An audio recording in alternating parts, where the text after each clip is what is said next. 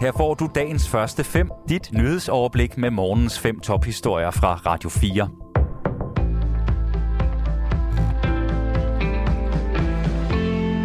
onsdag den 26. oktober. Mit navn er Thomas Sand. Socialdemokratiet vil give mere i løn til offentligt ansatte. Partiet foreslår, at der fra 2024 skal afsættes flere penge til lønninger, og i 2030 skal de ekstra midler udgøre 3 milliarder kroner om året. Pengene er finansieret i Socialdemokratiets 2030-plan.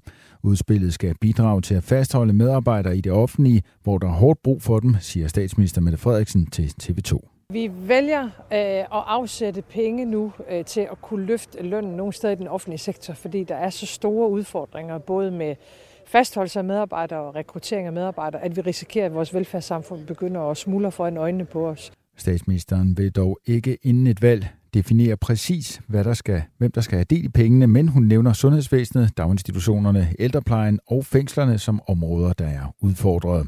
Det er op til arbejdsmarkedets parter at fordele pengene, siger Mette Frederiksen til TV2.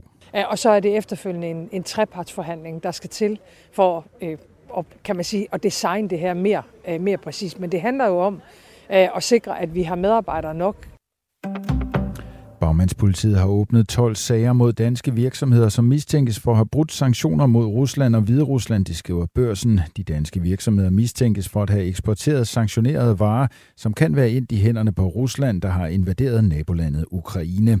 Børsen har oplysningerne fra en agtindsigt fra National Enhed for Særlig Kriminalitet, da sagerne er i færd med at blive efterforsket ønsker National Enhed for Særlig Kriminalitet ikke at udtale sig til avisen. Som følge af Ruslands krig i Ukraine har EU af flere omgange indført hårde sanktioner mod både Rusland og landets nære allierede Hvide Rusland.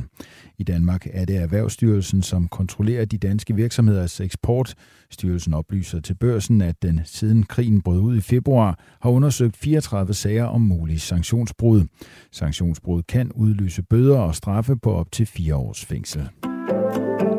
Den nye britiske premierminister Rishi Sunak har i en telefonsamtale med Ukraines præsident Volodymyr Zelensky lovet, at Storbritannien vil fortsætte sin urokkelige støtte til Ukraine under hans lederskab. Det siger en talsmand for Downing Street, hvor den britiske premierministerbolig ligger. Premierministeren fortalte, at Storbritanniens opbakning til Ukraine under hans lederskab vil være den hidtil største. Præsident Zelensky kan godt regne med, at premierministerens regering fortsat vil udvise solidaritet, siger talsmanden. Det skriver nyhedsbruget Reuters. Begge ledere var enige om behovet for at lægge fortsat pres på Putins barbariske styre gennem fortsatte økonomiske sanktioner, siger talsmanden med henvisning til den russiske præsident Vladimir Putin. Italiens nye regering har i aftes vundet en tillidsafstemning i parlamentets underhus.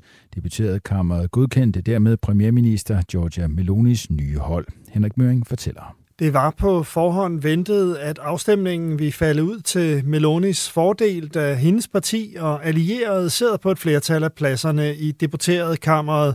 Meloni holdt sin første tale i parlamentet i går, hvor hun blandt andet lovede at fortsætte støtten til Ukraine i krigen mod Rusland. Italien vil også fortsat holde fast i de vestlige sanktioner mod Rusland og præsident Vladimir Putin. Lederne af hendes koalitionspartnere i partierne Lega og Forza Italia, som er henholdsvis Matteo Salvini og Silvio Berlusconi, har begge haft tætte bånd til Rusland. Melonis regering er den mest højreorienterede Italien har haft siden 2. verdenskrig. Hendes parti, Italiens Brødre, blev det største parti på højrefløjen ved valget for en måned siden.